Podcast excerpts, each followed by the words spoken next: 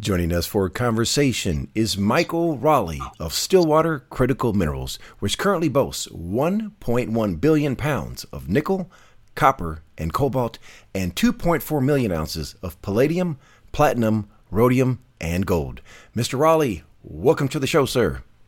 Thank you, Maurice. Very glad to be back. Well, great to have you back on the program as Stillwater Critical Minerals has just released more ultra high grade results from the flagship Stillwater West project located in Montana. Before we begin, Mr. Rowley, please introduce us to Stillwater Critical Minerals and the exciting opportunity the company presents to shareholders. Well, I'd be glad to. I'll give a, a quick recap. Uh, Stillwater Critical Minerals, of course, active through the bear market years, acquiring district scale projects at a time when when prices were reasonable and deals were reasonable. And uh, our flagship Stillwater West was acquired uh, in that 2017 timeframe. We were able to secure half of the Stillwater complex. This is the highest grade palladium platinum mines in the world, operated by our neighbor, Sibanye Stillwater. And we have the rest of this very beautiful geologic formation that's called the Stillwater Igneous Complex. It's comparable directly to some of the largest mines in South Africa, and uh, that those are the geologic models that we're applying to this iconic American district. We have two other district scale projects. One of them is now happily uh, being worked by Heritage Mining, and we have a third one that's currently up for sale as well to uh, bring additional value to shareholders. Let's go on site. Mr. Rowley, please take us to the Stillwater West project and, in particular, onto the Pine Target, where your company has just released some fantastic news regarding high grade results. What can you share with us? Yeah, the Pine Target is a fascinating thing, and I guess the key point is that it's unusually high in gold for the Stillwater complex, although we have been seeing high grade gold elsewhere, nine kilometers away, uh, thanks to our systematic approach. But um, key point about Pine, I guess, is it's shaping up as a new resource area. It was not included in the five deposits that we released as a resource in October 2021. Uh, we didn't have the geologic understanding of pine at that point, so we went ahead with the other five. This is one that we're looking to bring on the table here, and the work we did in 2022, the high grade um, chip samples across a trench that we've just released, and also the core we acquired in 2022 a very important part of uh, that effort uh, to bring that on the table as a formal resource that we can crow about. Um, it is uh, high grade gold in a shear zone, um, cuts north south across the property. Um, very interesting. The grades are spectacular. Um, in historic drilling, we've got 17 grams of gold, palladium, and platinum over eight meters um, in a hole from 1983, and then 31 grams of gold, palladium, and platinum over 2.6 meters, not far from that. And this trench that we did just this past year is in that area.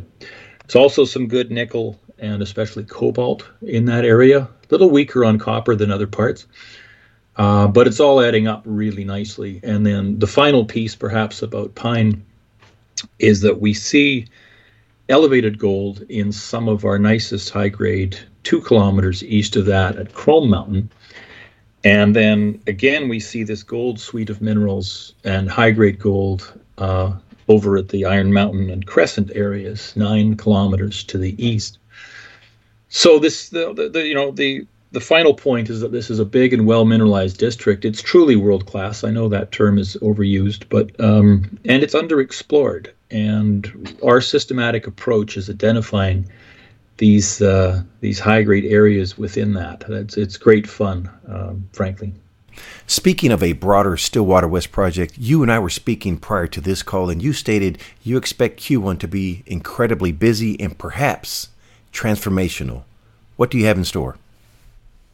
Well, the key item that everyone's looking for is the resource update, and um, that was a priority objective for 2022.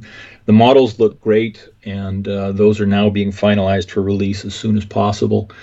Um, this, of course, is driven by that expansion drill program, and um, I think we've added nicely uh, to the size of this. This is five, the, the 2021 resource defined five deposits across that uh, 12 kilometer core project area that we've modeled in detail, as you've seen in our presentations.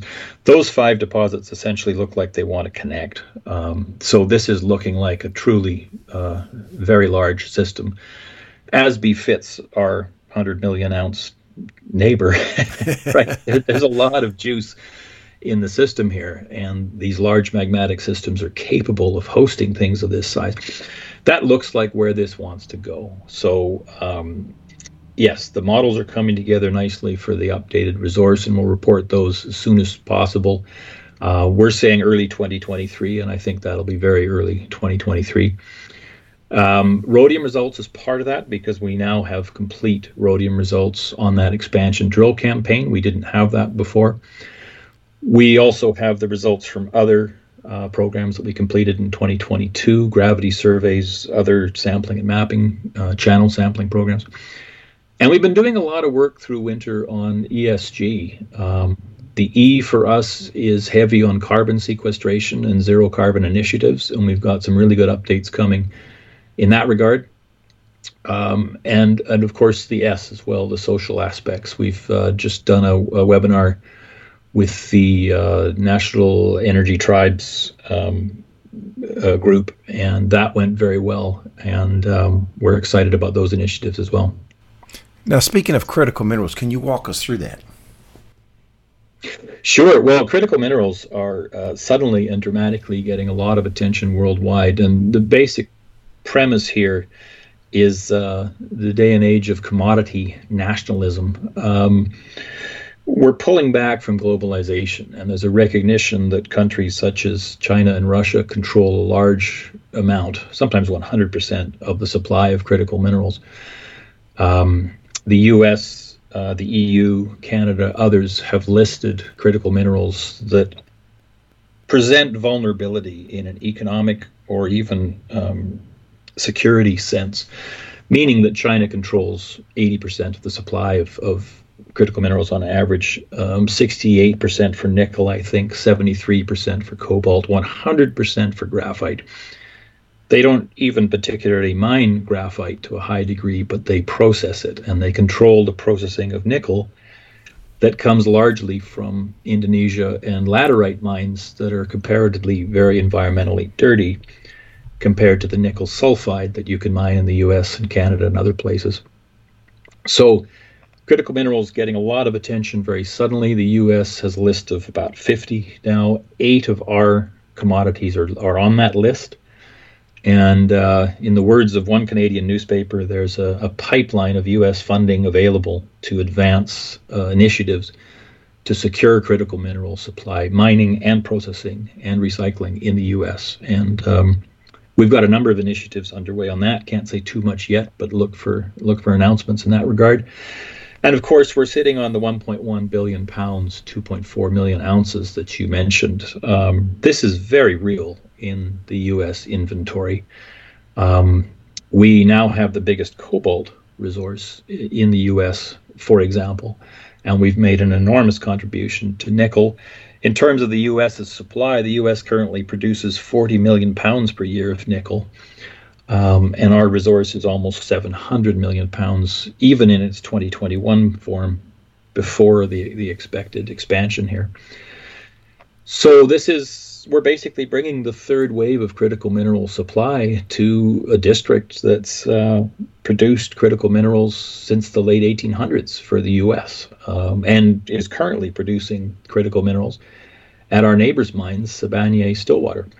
Um, it's uh, it's a big and well endowed ma- magmatic system, and it's one that we look uh, look forward to advancing here. Um, the vision, of course, and just to wrap up, is uh, large scale, low carbon critical mineral supply for the U.S.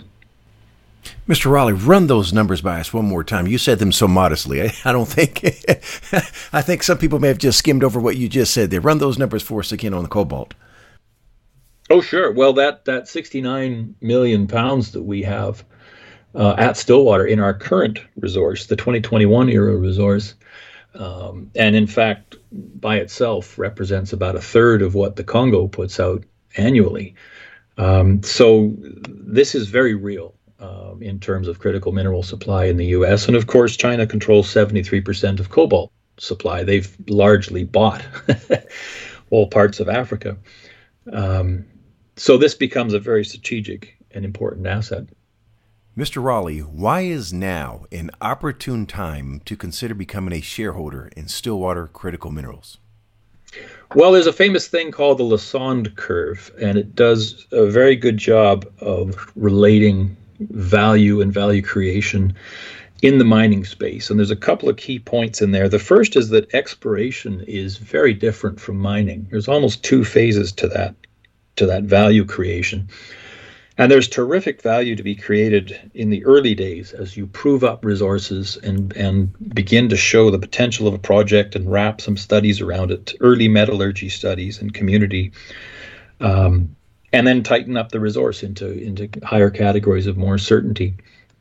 At some point, the value peaks in the short term, and you enter the period of of mine building essentially when the studies become a little more boring um, you know, permitting and, and such, and engineering studies and such, and um, and you may see the share price effectively come off at that point, and that creates a second value point of entry for investors, and then ultimately, presumably, it becomes a mine, and you're on your way, and, and you gain higher valuations. The theme there is de-risking the asset across the course of that, and we put ourselves. Um, we're out of the early left side stages of that curve and we've moved up the value curve with our debut resource, we see terrific potential to expand this and grow it. Um, we've got a good early handle on metallurgy thanks to work done by AMAX in the 1970s at the CZ target, CZ deposit. We feel very good about our ability to move up that curve and add a multiple of value from here. Um, primarily by continued drill programs. We're much focused on growth, given that this is five deposits that, that want to connect, as we related earlier, um, and then guided by the grade that we see at places like Pine um, and in the high grade stuff from Chrome Mountain last year. Uh, so we're focused on growth, and uh, we'll continue to work on that. Of course, the whole curve expands upwards as well as um, this sector gains attention and market interest, and we're seeing that now. Physical stores of nickel and copper are at multi-year lows. The market needs what we have. The majors recognize that, and we'll see a, a, a ramp up here in M&A activity as they look to replace the ounces and pounds that they've been mining but not replacing. Based on the fundamentals that you've outlined, this does seem to be an opportune time to become a shareholder in Stillwater Critical Minerals. Leaving the project site, let's look at some numbers. Mr. Rowley, please share the capital structure for Stillwater Critical Minerals. Well, I'd glad to. We got about 177 million shares outstanding. And uh, with today's share price, that puts us at a valuation of about $35 million market cap. And we've got over $15 billion US in gross metal value in our inferred resources. And uh, that's short of this, this point of disparity there. Obviously, um, these need to be discounted because it is an inferred resource. But the whole sector has been under great pressure for the last half of last year. In fact, even reaching back over a year. Um, the juniors never quite got the attention that the majors got, and we feel that's what comes next. So there's uh, there's excellent chance for real value gains here, uh, not only with the catalysts such as the um, the expanded resource, but also just the general market as we get out of December doldrums into a new year. In closing, what would you like to say to shareholders? Well, we I think we've covered off a lot of the uh, the value proposition. I think it's just worth flagging that uh, magmatic systems of this size and uh, and and metal loading are truly rare in the world, and Stillwater is among the very top ten. We're applying those models from South Africa, and that makes it even more exciting. And then a key development of 2022 was bringing two of Ivanhoe's best over. Uh, one of them uh, Danny Grobler was their chief geologist and has joined our team as vice president exploration. These guys uh, have 20 years each advancing Ivanhoe's Platreef uh, now mine, right? It's in construction. Mm-hmm.